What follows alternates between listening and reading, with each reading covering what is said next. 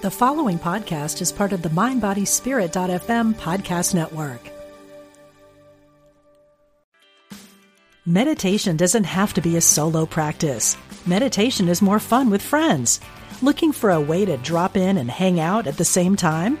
Join us online at Omega Institute for a meditation party with self proclaimed meditation nerds Dan Harris, host of the 10% Happier podcast, Sebene Selassie, and Jeff Warren. This three day retreat will stream live from Omega's Hudson Valley campus May 17th to 19th. Don't miss the party. Reserve your spot at eomega.org slash party today.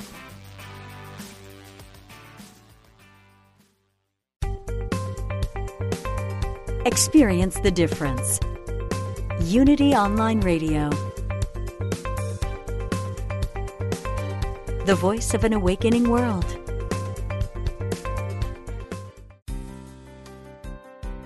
Welcome to Spirit of Recovery, offering support for your spiritual growth and addiction recovery. Here's Reverend Dan Beckett.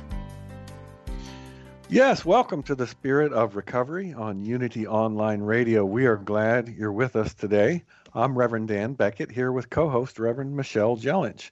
Together, we share ways that spirituality and recovery intertwine and work together to support your spiritual growth in your recovery journey. Facebook users, you can send us your questions and comments anytime during the week from our Facebook page, Spirit of Recovery. Just click the send message button right below the banner. Each week on the show, we'll respond to a listener question or comment. And please be assured that your anonymity will always be respected. So go ahead and let us know what's on your mind. We'd love to hear from you. Our show today is titled Our True Identity. When we first get clean and sober, we may be overwhelmed by a sense of lost identity. Who am I if I don't drink, use, or fix others? The recovery journey offers an opportunity to heal this dismay and grow into an entirely new sense of ourselves. Today, we want to share our experience, strength, and hope on finding out who we really are and how our new identity can bring deep meaning to our lives and our life's work. So, we'll begin today by sharing our experiences of that dismay, what that felt like, and then we'll move into the solution of realizing our true identity. After the break, we'll share exactly how uh, realizing our true identity helped us to move from that dismay into a meaningful life. So, Dan, tell us about what that dismay was like for you, what that was and what that felt like. You know what comes to mind first, and and it comes to mind very quickly, is I had for years and years and years. I don't even know for how long I was aware of this. I think I was unaware of it for a very long time, but still aware of it for quite a while uh, before I got on a recovery path. Is that the world plain and simple, the world moved too fast for me. Mm. It was too fast. I I really felt like I needed an eighth day in the week just to recover from what had transpired in in the previous days. You know, I I learned over time that I didn't really have um, what at least one teacher described as internal support for dealing with just sort of the regular ups and downs and emotional aspects of life. But the way that it read to me was, uh, and I was dismayed, that, that quite simply the world moved too fast for me. I felt like I didn't, something was wrong with me. I didn't belong. I didn't fit in. How is this even supposed to work? I cannot, I can't abide this. You know, I can't handle it. I can't even. I love that. I can't even. World moves too fast. Oh, or as our dear friend Maggie Alderman would say, I just can't. Yes, that's right. I can't. That's a combination of can and ain't. You yeah. can, but you ain't. oh, goodness. Well, you know what? I have to say, and this is funny because this happens so often. I was the opposite of that. I loved moving fast. I wanted to just run like the wind constantly. I don't know if I had that energy back that I had in my early 20s. Good Lord. I was uh, just running on full blast all the time you know i was i had a lot of energy i was extremely driven um but a lot of that was, you know, I was running, but I was running from myself as well. Um, I was filling my life with a lot of ambition and achievement and things like that because I didn't want to feel the feelings I was having and I didn't want to stop and be still long enough to have to think about things or feel things. So I was just a doer, just very busy, just accomplishing lots of things, never sitting still. Um, I was being driven by full blown perfectionism. I mean, really, like, probably almost diagnosable you know, just like I think I've shared before, had to clean my house, t- my tiny little apartment. How dirty could it get? Had to clean right. it from top to bottom every single Saturday without fail. Just obsessive, you know. Um, that's the only thing I can think is that I was just, I wasn't, like we share so often in the program, I wasn't comfortable in my own skin. I didn't want to be yeah. still and be in my own skin. And being busy and doing things and running fast kept me from having to feel that. That so is a great reminder about how even though from what I'm hearing from your sharing is that our inner experience might not be have been that different, but the way that it showed up, you know, just given our our different personality types, was yeah. quite different. And that's a great reminder that we don't all respond the same way to things. In fact, we don't even perceive things the same way. Right. Uh, so yeah, thank you for that. That's that whole, of course, uh, introvert extrovert thing yeah. that must be going on. Is the maybe it's people like you that were tiring me out. I'm not sure. I don't remember it being about any particular person. It wasn't a person or even a group of people. It was just the world. Period. Yeah. Just the world in in general. So, kind of a uh, expansion on that. Another phrase that comes to mind that describes my dismay uh, pretty well is that I felt um, what I would say under siege. I felt under siege all the time. Maybe that's just another way of saying there's too much going on, but too much going on is sort of neutral. Like I'm looking out my window on a busy city street and there's a whole lot going on out there. Under siege feels personal, right? Like it's it's I'm suffocating. It's it's detrimental to me it's somehow I don't I don't want to say attacking because that's I think that's too strong. I didn't really feel that way, but still, it was somehow affecting me directly, and not just in an you know an observational kind of way. And again, the too much too much going on. You know, feeling feeling under siege in the world, like I just needed to lock all the doors and and block things off so that I could um, be okay you know that yeah. I could function okay in the world because of just like too much input. And of course, again, and, and I always say this, completely unaware of that, totally unaware. Oh yes, that's what was going on. But in hindsight, I see it pretty clearly. Yeah, absolutely. No, this these are awarenesses for the most part that we have or that I have looking back. I was also not aware of any of this at the time. It just was the way I was. And then I was thinking, well, yeah, that's why we drank, right? Like you drank exactly. you to get off of the roller coaster, you know. I drank because it was the only way that I would slow down long enough to be off of it for a while, you know. It's just it worked great too. It worked great. It did.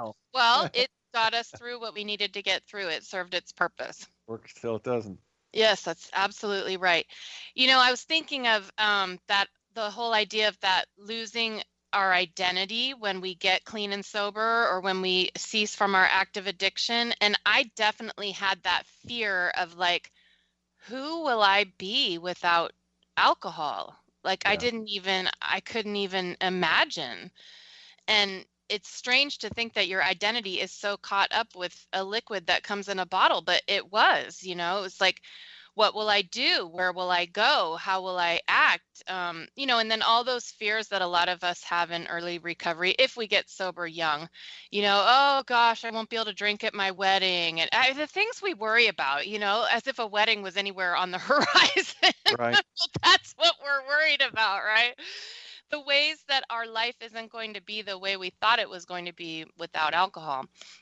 And so I did definitely feel that fear of that loss of identity.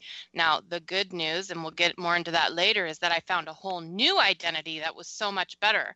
But there was that feeling of dismay like, oh my gosh, it's like cutting off my hand or something you know what will i be without this thing totally and uh and i resonate with what you're saying about of course alcohol as the solution for me literally a solution you know not not spiritual but spirits um, that helped sort of create the feeling at least of a safe zone yeah. you know it, it created a, a way to escape a, a way yeah. to be comfortable that i could just reach out and draw on you know because as i mentioned i didn't have for whatever reason the internal supports for navigating the world i reached out to external supports yeah. for it. And alcohol was it was the perfect solution for so long. I mean, I I got sober in my mid 40s.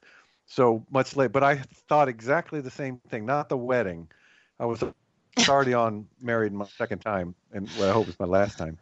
Uh, not so much the wedding, but the very same idea of like, oh my gosh, what am I going to do? I won't be able to drink when yeah. we go to the beach or this or that yep. or that it i mean it creates a new kind of dismay you know maybe it's the yes. it's the dismay that replaces the old dismay on the right. way toward healing but yeah i mean i i i reached out for a substance and you know the other things as well i um, was nicotine addict most oh, yes. of my life still am but i don't use any nicotine products anymore but it's only been a couple of years since that's been true yeah. I smoked most of my life, not entirely.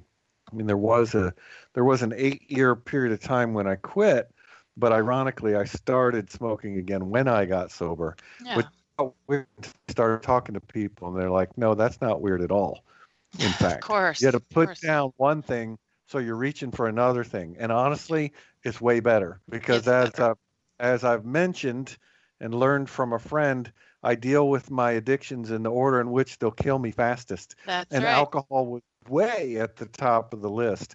And honestly, smoking cigarettes, hey man, if it's going to keep me sober, no problem. It's way down the list from alcohol. Yes. Eventually it rose to the top, you know, when that's just a sign of of I guess, you know, working and walking a path and uh, continued growth in sobriety and healing, and I'm grateful for it. Although sometimes I'm still mad that I don't smoke, and every once in a while I, am getting a fight with my brain about uh, whether that would be a good idea or not.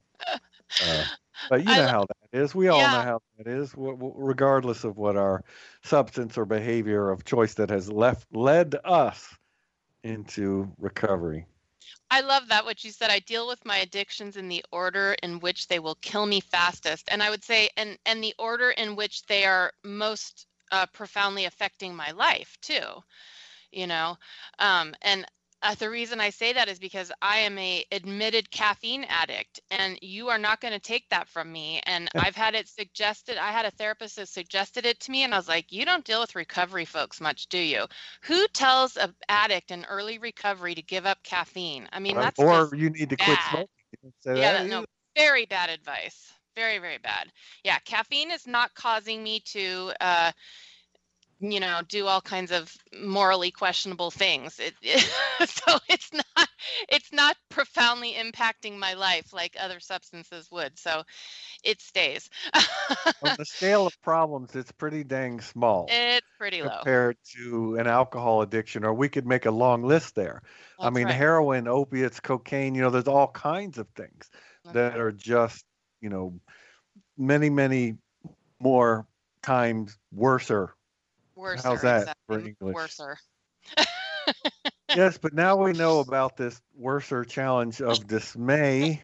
What might the solution be? Well, as always, in unity, we affirm that all of life, all of life is governed by spiritual principles. Yes, and these spiritual principles, they inform us about the nature of God, the nature of humanity, that's us, and the, the relationship between the two. And Unity's second principle addresses the nature of humanity uh, very cleanly, clearly. It states our essence is of God, therefore we are inherently good. And this God essence was fully expressed in Jesus the Christ.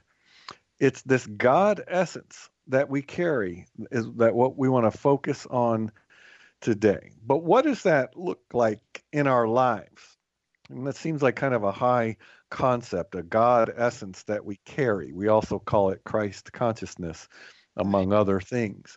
But what does it mean in practical terms to say that our essence is of God? What does that look like? Wow. Uh, so I love the second principle. It's uh, it profoundly changed my life. Uh, very hard to put it succinctly into words because it really was. It created a whole new reordering of my worldview, who I thought I was in the world, what I thought my worth was, um, what I what and who I thought God was, and how I fit into that. Just total reordering of my entire worldview. Um, and thank God, thank God for that. That was the best change in my life.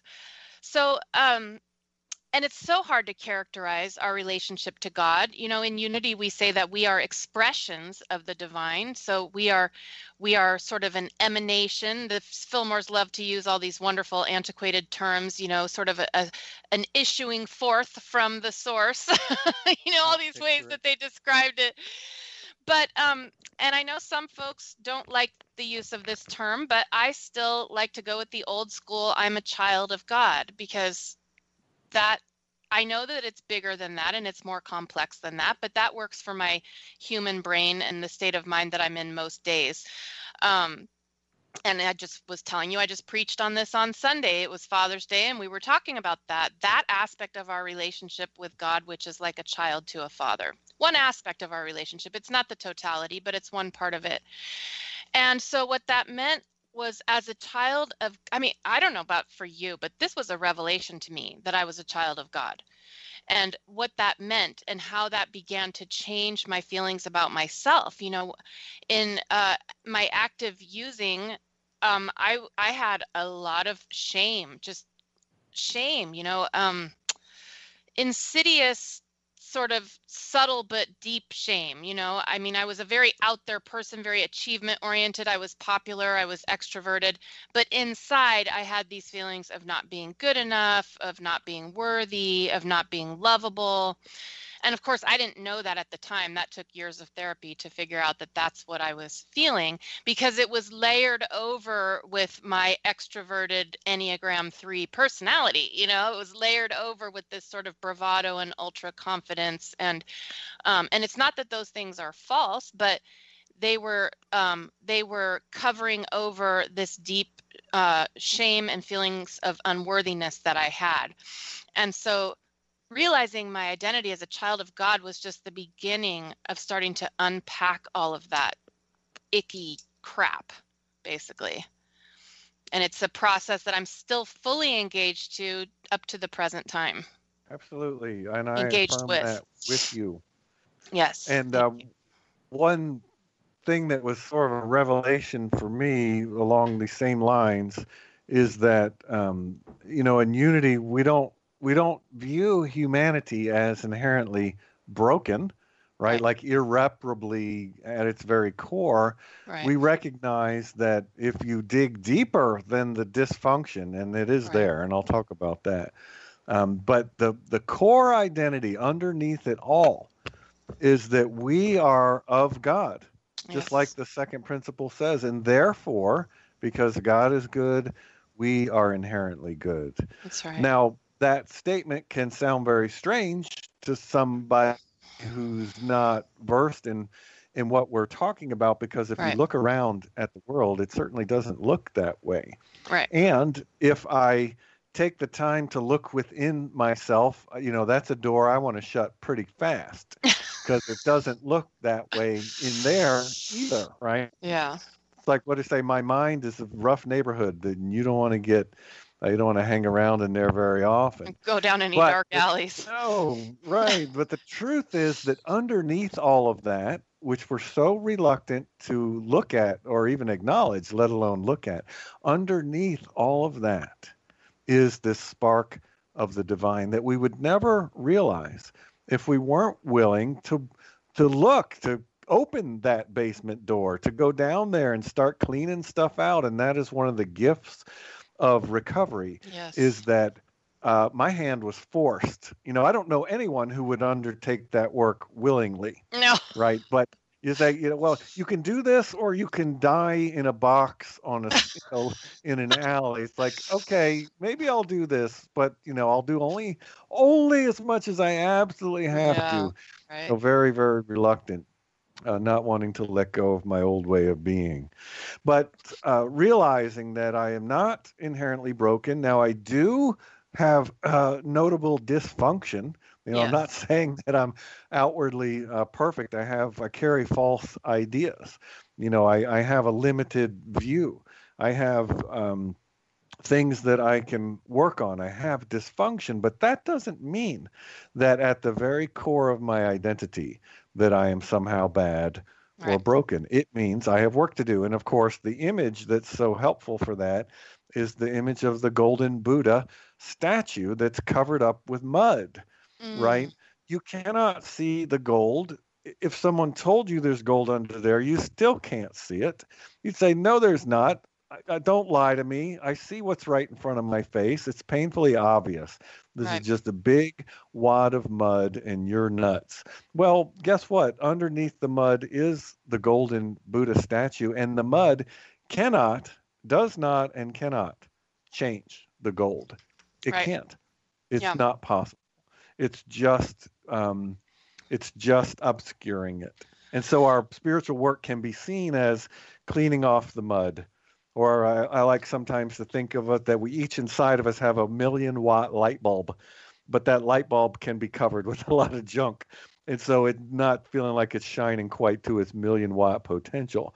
But if we're willing to undertake the painful work of cleaning it off, Uh-huh. of doing our spiritual growth work, then it becomes uh, more apparent outwardly that it's doing uh, what it's always done inwardly, which is just Right. shine and shine and shine. Yeah, you know, that's something that really sets unity apart from other denominations. A lot of us grew up in traditions where we heard repeated over and over that we were a sinner or we were sinners. And I totally get what is meant by that. I think it may have once had a much higher meaning than it has come to mean. Um, for me, to say I'm a sinner means that I'm currently incarnated in an imperfect human body. But we don't talk like that in unity. We and we don't talk about original sin, we talk about original blessing and original goodness. So we come from the place of, you know, assuming um, that inherently we are good. Now, I love that you mentioned that that doesn't mean that we are just happy, happy, wonderful, wonderful all the time. You know, um, so you know, you mentioned Robert Brumet, and I love him. And one of the terms I've heard him use is double vision. So in Mhm. unity, we are required to hold a double vision at all times. So we see that there is at once a spiritual realm and a material realm. And that exists in the cosmos and it exists within me. So I am at once fully spiritual and fully human. Sounds kind of like the um, Council of Nicaea, right? Yes. Jesus was at once fully human and fully divine, fully spiritual. So it means there is that aspect of me which is perfect and whole and complete and good, a perfect child of God. But I'm showing up in a human body with an ego, and I don't always show up materially as perfect and whole and good. So, in that sense, you could say I'm a sinner, although we don't like to use that because it has such negative connotations, but it means that I'm imperfect. But it's it's it's such a paradox, like so many things in spirituality, because I know that my spiritual nature is perfect and whole and complete. It means that it's okay for me to show up as an imperfect human. And so that's what really began to shift in me in early recovery. I had so much shame about being imperfect and I wanted to be perfect that I tried to keep my surroundings perfect all the time to try to prove how perfect I was. When I began to learn that my spiritual nature was perfection, I began to accept that my human nature didn't have to be perfect. And I don't know if that makes sense to anyone else, but it was a profound realization to me that I did not have to be perfect, that it was okay to make mistakes. I don't know how, whose fault it was, it doesn't really matter, but somehow I did not learn that growing up, Yeah. that it was okay to make mistakes. And so learning my inherent you know, truth as a child of God meant that I could start to be okay with my human errors. It's okay. I can make a mistake. We all make mistakes. I don't, it may sound weird, but that was news to me. It was news yeah. to me. I don't know if my parents were perfectionists or somehow it comes from my personality or what, but um, it was not okay with me. To, I couldn't admit mistakes. Um, I, if I made a mistake, I felt like completely flattened by it. So to start learning that it was okay for me to be an imperfect human and make mistakes because my truth, my true full nature is as a perfect child of God. That was a game changer for me completely.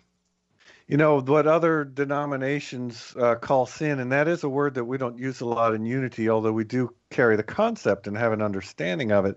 Uh, i've heard it described or what was most helpful to me is uh, sin sin is a spiritually ignorant notion right? It's any idea that i'm carrying that is not of god that right. is not true in the deepest uh, sense. And certainly, I'm carrying a lot of ideas that are not the truth of God, right. um, so to speak. And so I'm carrying a lot of notions, right, ideas in my head that are spiritually ignorant. S I N, spiritually ignorant notion.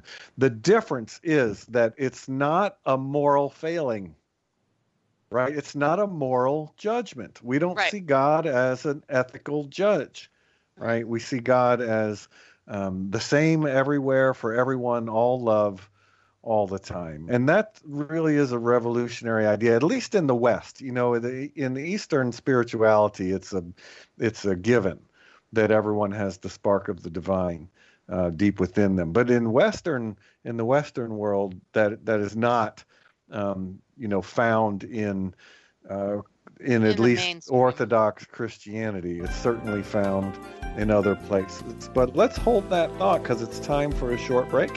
And when we come back, we'll consider, uh, continue the conversation. So we do hope that you please stay with us.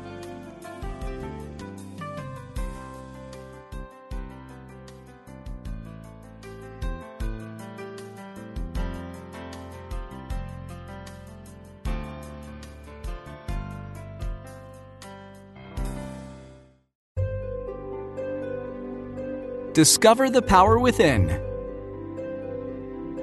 Unity Online Radio.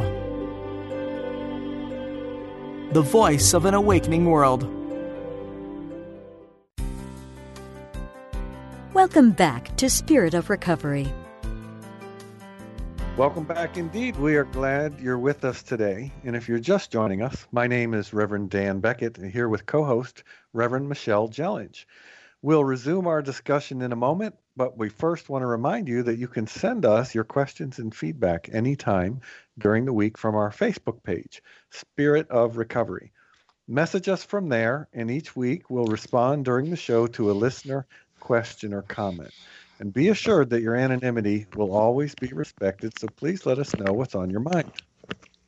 So prior to the break, we were discussing uh, first, that dismay that we felt uh, maybe during active using or in early recovery. And then we talked about um, the second principle in unity and our true identity as divine beings. So now that we have discussed both the dismay of early recovery or using, and we know that the solution is to realize and know our true identity as divine beings, let's talk, Dan, about how we actually um, how we did that, how we used our realization of that true identity to move into a much more meaningful life.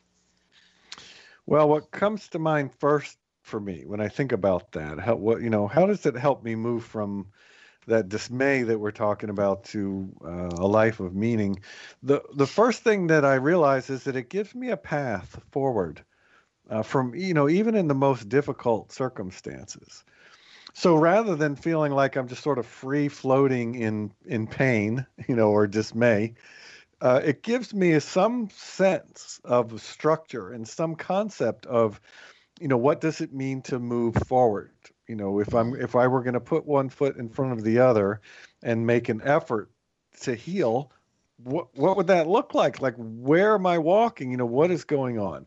So realizing my true identity as uh, as you said, a child of God um, gives me a path forward in even the most difficult circumstances. Now, uh, that's uh, I'm very aware of that, at least in part from some counter examples. Like um, I I've been married a couple times. The second one seems to be sticking. It's been 26 years now.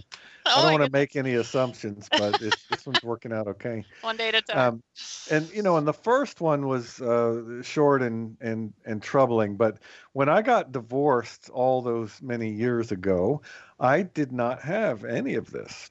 In fact, if I'm if I think about it, I'm honest. That the time of that divorce is when I I think I graduated to daily drinking at mm-hmm. that point. I had just been sort of a heavy weekend drinker, but I to manage the pain of that mm-hmm. divorce, I really think that that's when I uh, turned the corner and became a daily drinker, which I was for the next I don't know 20 plus years or something mm-hmm. like that. But I didn't have anything like this. I didn't have a sense of the path forward. I didn't have a way to deal with that pain. I didn't know what to do. But I'm so grateful today that uh, having this, um, what we're calling realizing our true identity, does give me a path forward. You know, and if I were, for whatever reason, just sort of hurled back into that exact same circumstance now, I'd be just fine.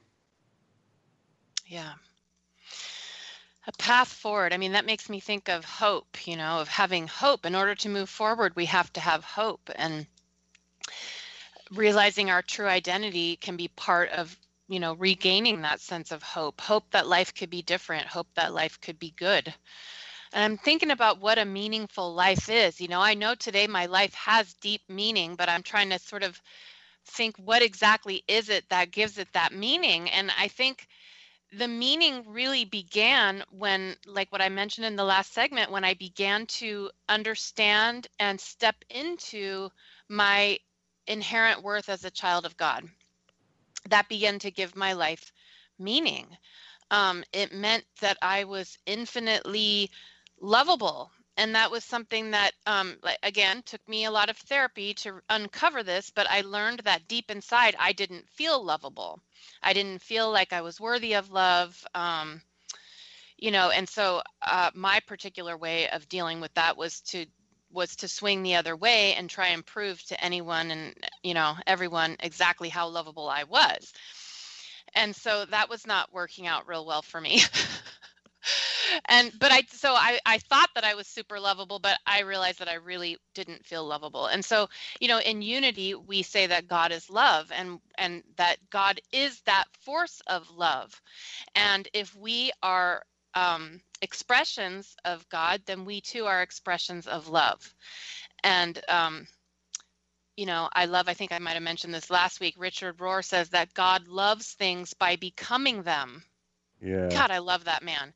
God loves things by becoming them. And so incarnating into human beings as well as trees and, you know, dogs and bats and rivers and everything that we see around us um, incarnating was an act of love. For God to become material was an act of love because God loves things by becoming them. And so uh, we are love, we come from love. And for me, that was the beginning of healing that deep belief that I was unlovable. And of course, for me, this has really been a healing journey. Um, life has become meaningful as I've healed more of those things that were really uh, making me miserable, pretty much. I love that too. I also love Richard Rohr.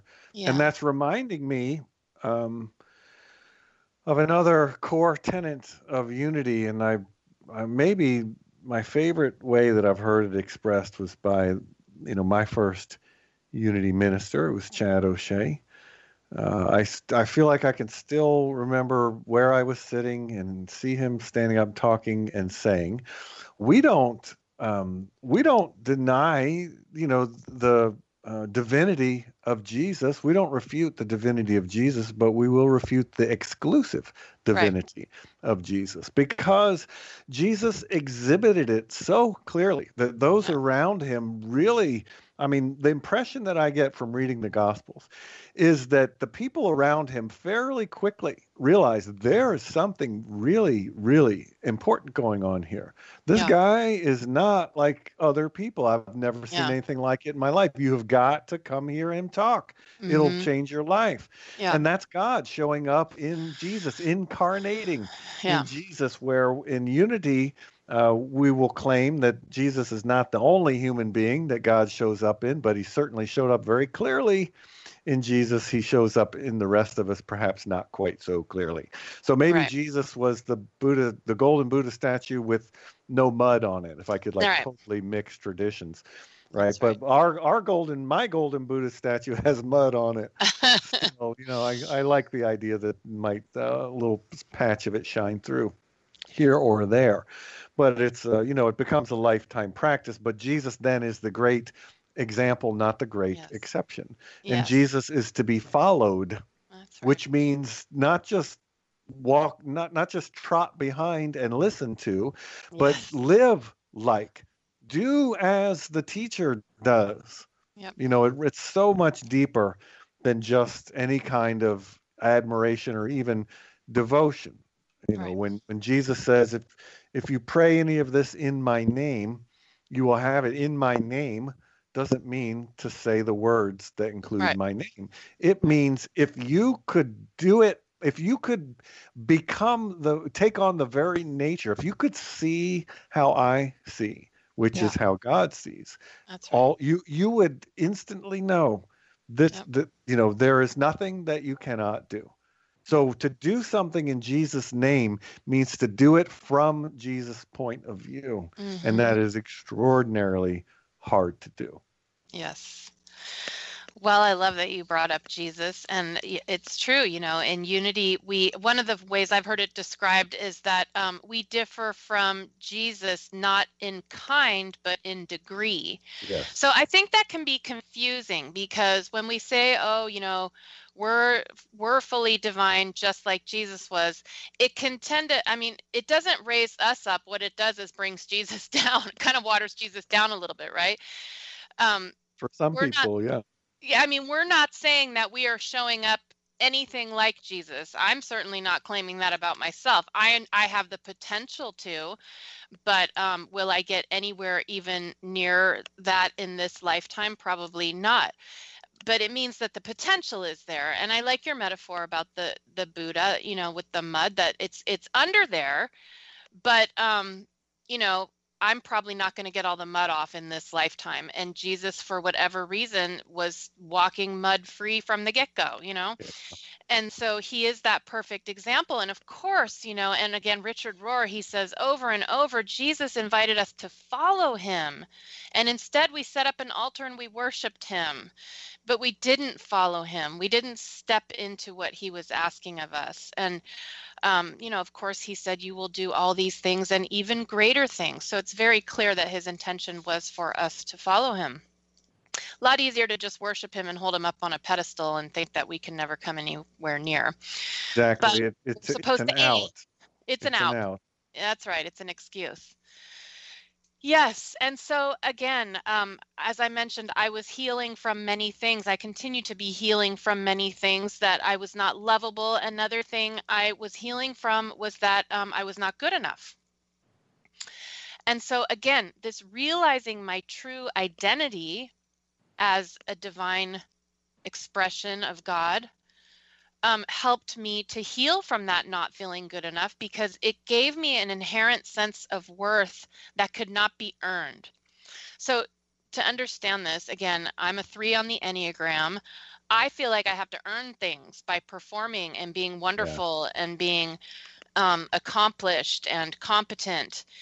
And that's how I've always gotten my sense of self worth. But this new realization, this second principle of unity, is telling me that I am inherently worthy regardless of anything I do. It has nothing to do with what I do or how I show up or what I accomplish or what degrees I have or anything. It just is. Now that's that's a pretty hard concept for for this one to understand. Um, so it's something that I continue to try to wrap my mind around because I continue to want to place my worthiness in material things. You know, um, my my profession my you know whatever just you know very material things and um, this is asking me to believe in my worth as being absolutely inherent as as an expression of the divine and nothing can be done to earn it and nothing can be done to lose it and so that's something that i still work with today um, but it was the beginning of deep healing for me and all this really is, and and even in our, our question that that we asked, uh, which is, you know, how how has realizing my true identity helped me move from dismay to a meaningful life? And as you share, I'm reminded that th- it very much brings deep meaning to our experience. Uh, to realize these things that we're talking about, and and one out, you know, out picturing of that, if you will, or or sort of a, the next step, is that it helps me to look for and see all these things in other people. Right, mm-hmm. I'm not the only one. We we talk about it always in very personal terms. You know, we use I a lot in Unity when we're talking about um, the divine and all these kinds of concepts that we're talking about, because of course each of us experiences it within our own um, uh, you know individual self right. but it is equally true for absolutely everyone right no one's any better or worse than anyone uh, with regard to these things and so knowing that helps me to look for this and see this in others you know we talked yeah. a little bit about the the three faces of god way of seeing well the and, and how it maps to the Trinity, the Father, Son, the Holy Spirit. So the Holy Spirit is how I experience God within myself. And the, the Son is how I experience God in other people. So mm-hmm. when, if I see God, quote, shining out from somebody, you know, Richard Rohr or or the Dalai Lama or, or whoever it might be, the Pope or whatever, um, you know, that I am seeing God from a particular perspective you know yes. second person perspective you yeah.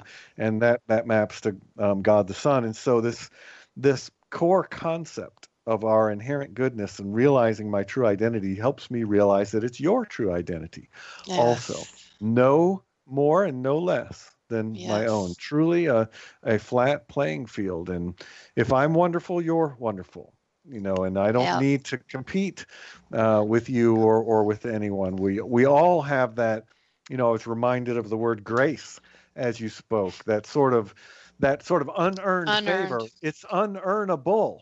Even yep. I want to. I always feel like I want to go a little further. It's not. I mean, it is a gift in that there it is, and but there's nothing that I do to make it happen, and there's nothing right. I can do to make it go away. It just is. It's yep. unearnable and undismissible, and it's the same for you and me both, and for everyone. Yes, thank you for that reminder. Um, this selfish recovering alcoholic over here forgets that there are even other human beings on the planet, frankly. Me too. Um, me too. It is all about like, me that I forget to say that. It is all about me. But we learn that in the rooms too, right? We have a term that gets used a lot that we learn to be right sized. And what I love about right sized is it means not just that I'm not bigger than you, it also means that I'm not smaller than you. So I'm not any better than you and I'm not any worse than you. I'm right sized. And that is again a concept that I have to continue to work with all the time because you know my nature is to compare myself right away when I meet someone I'm sussing them out is this person smarter than me or less smart than me are they you know accomplished as me or less accomplished than me I mean you know and just it's human nature but it's something to be aware of and to you know try to keep in check that um, and that's what this principle tells us that we all have the same inherent value and worth. You know, one of the most powerful things I ever did was begin to try to live from the saying that we have in unity I behold the Christ in you. Um, to, to begin to look at people and say that in my mind, say that within myself, and to truly begin to get it on a more visceral level. Uh, not just a heady intellectual or platitude level, but to be able to look at a human being and say, I behold the Christ in you. You are just as much an expression of the divine as I am. It'll change your life if you really try to do that, you know, and it's it's challenging, but it definitely shifted my understanding of this second principle. Now, in my own personal theology, this extends to all beings, not just human beings. Um, in fact, even what we would call non sentient beings. I believe that everything around us is an expression of the divine. So, trees and rivers and um, everything, everything that I see. And, you know, go out and take a walk in nature and even for just a couple minutes, try and really get that. That every single thing you see is an expression of the divine. Um, it's a profound exercise uh, that when I began to to try to see the world in that way, it really changed things for me. And it's a challenge. It's again, it's Robert Brumet's double vision. It's hard to walk around like that all the time. You know, I think if you do walk around like that all the time like Jesus did, maybe you ascend or something because it's it's it's just difficult to be a human being and be that fully anchored into both realms you know? We kind of have to dwell a little more in the human realm in order to be able to feed ourselves and take care of our homes and our children you know? But we can do it for periods of time and get that real knowing and then that bleeds over into our daily life. Yeah i love that way of seeing it. You know it, it and i'm sitting here thinking in a sense at least from where i sit I'd, you'd have to be a little unhinged really to to do that fully from yeah. where I sit. That's how it might look. Right. You know, like a little, like I don't know, that guy's a little, that's a little wacky. I mean, that if you're really living that point of view, what a different world uh, I would be experiencing. And so, yes, I might, I might feel like oh, I'm, I'm, a little, uh, I'm floating a little free here. I'm a little unhinged, but I think that that's part of it. That's just what it looks like from where I sit. You know, yeah. covered, covered with some mud and all that. So another aspect of realizing my true identity helps me uh, move into a meaningful life is that it gives me what I think of as a place to return to, some kind of home base, some solid ground that my life is predicated or built upon. And I'm not just free floating out in the world, um, you know, any way the the wind blows, so to speak. Right. And the phrase that I've heard that that helps me with that is that I return to that which called. Mm. And in a sense, I believe that we're all called. We're all called by uh, God to show up in this world the way that we do. And, you know, what we do with that call is up to us uh, individually, but I believe that it's there. It's that still small voice that we read about in the prophet Elijah. It's that it's that God calling that we can hear if we're willing to turn within, or what uh, Reverend Eric Butterworth was talking about in his book, The Universe is Calling. Yeah. And through prayer is how we hear it. Mm. And then, of course, we get to decide. I can ignore it if I want, I can take it up, I can really strongly identify with it. But I love that having, you know, that realizing my true identity gives me a, a way to return always to that which called. And it is, yeah. it is 100% reliable you know, unlike anything else, the weather's yeah. not reliable. If, what you know, if what I mean is I need it to be a certain way, hey, right. maybe that way, and it may not. Although in California, maybe more often than not, it's the way that you want it to be. But you know what I'm saying, and I love that about this way of living and realizing uh, my identity in this way. You know, you were saying um, to, that it's so difficult to try to see from where we sit what it would be like to live that way but I believe that that's what Jesus was showing us. What Jesus yes, calling us. us to do. Jesus was saying, "This is what it." I mean, and you know, so obvious, like with a billboard. This is what it looks like to live this way. Love your neighbor as yourself. You know, forgive easily, turn the other cheek, be kind. I mean, Jesus was saying, "This is what it looks like, people." you know, Wake up! Wake up!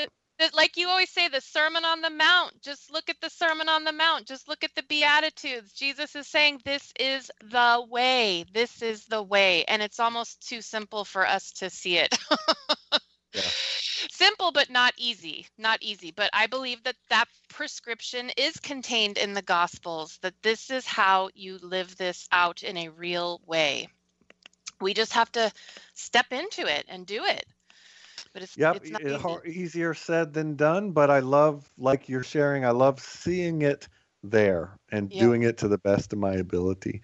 But let's change gears now and turn our attention to a question or a comment from you, our listeners. Here's a question that often comes up I don't believe in God. I don't know. I've heard this in, in recovery rooms. I don't believe in God. How can I be part of 12 step recovery? Michelle, what do you think? Oh my goodness, this could be a whole talk in itself. Um, you know, the good thing is that you don't have to believe in God uh, as you may be thinking of it, and you don't even have to use the word God. Nobody's going to require anything of you, either in unity or in 12 step. You know, it's it's up to us to grapple with and evolve that understanding of God that um, fits us. And I guarantee it will change over time. It's not a static thing. So, um, you know, what we always say look within. Look within, the answers are within. Um, and looking within can mean being in nature. For me, it very often means being in nature. It doesn't mean sitting in lotus position, you know, going om. That's not, um, you know, the only way to do it. It's not even usually my way to do it. Um, but we can look within and we can begin to find that concept of, and call it something different. If God doesn't work for you, call it HP, call it higher power, call it great spirit, call it divine mind, source. God doesn't care what you call God. You know, all of those words are just barely pointing at what the true nature of God really is anyway. Absolutely, and you know, I'm I'm reminded of the the well, the drinking phrase BYOB, right? Like you'd see that on party invitations. But of course, I did it anyway, whether someone said to or not. I didn't want to run out, but BYOG, right? We can bring your own God. Yeah. No one is asking, as you said, no one is asking like. Uh, it may seem like some people are, and actually, there may be people that are, but you can ignore them Yeah. ignore you can come up with your own concept that works for you and and like you said uh, michelle you can use hp uh, turn within and do some discovery take a walk in the woods you can just literally make something up and Yeah. see how it feels i mean it sounds silly but i'm telling you from personal experience it works you can borrow someone else's Yep. concept you can try it on for size you can do what we call act as if and see what happens Yes.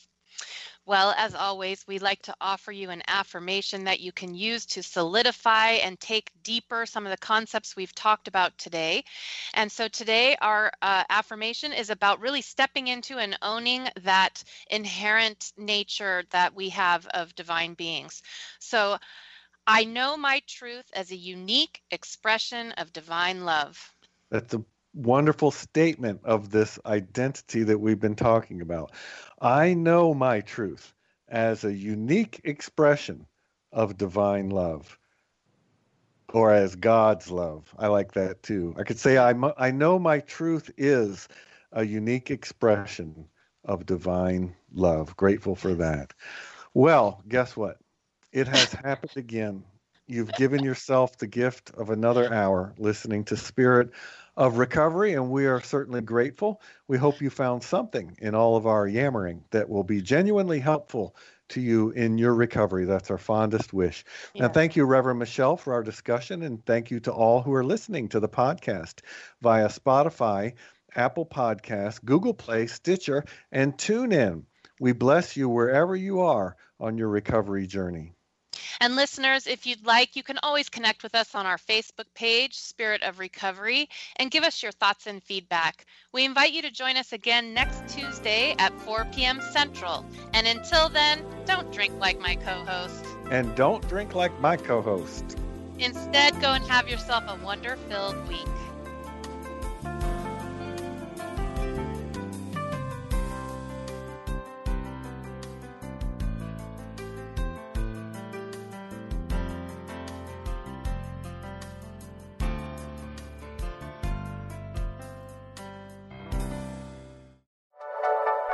Thank you for listening. This is Unity Online Radio, the voice of an awakening world.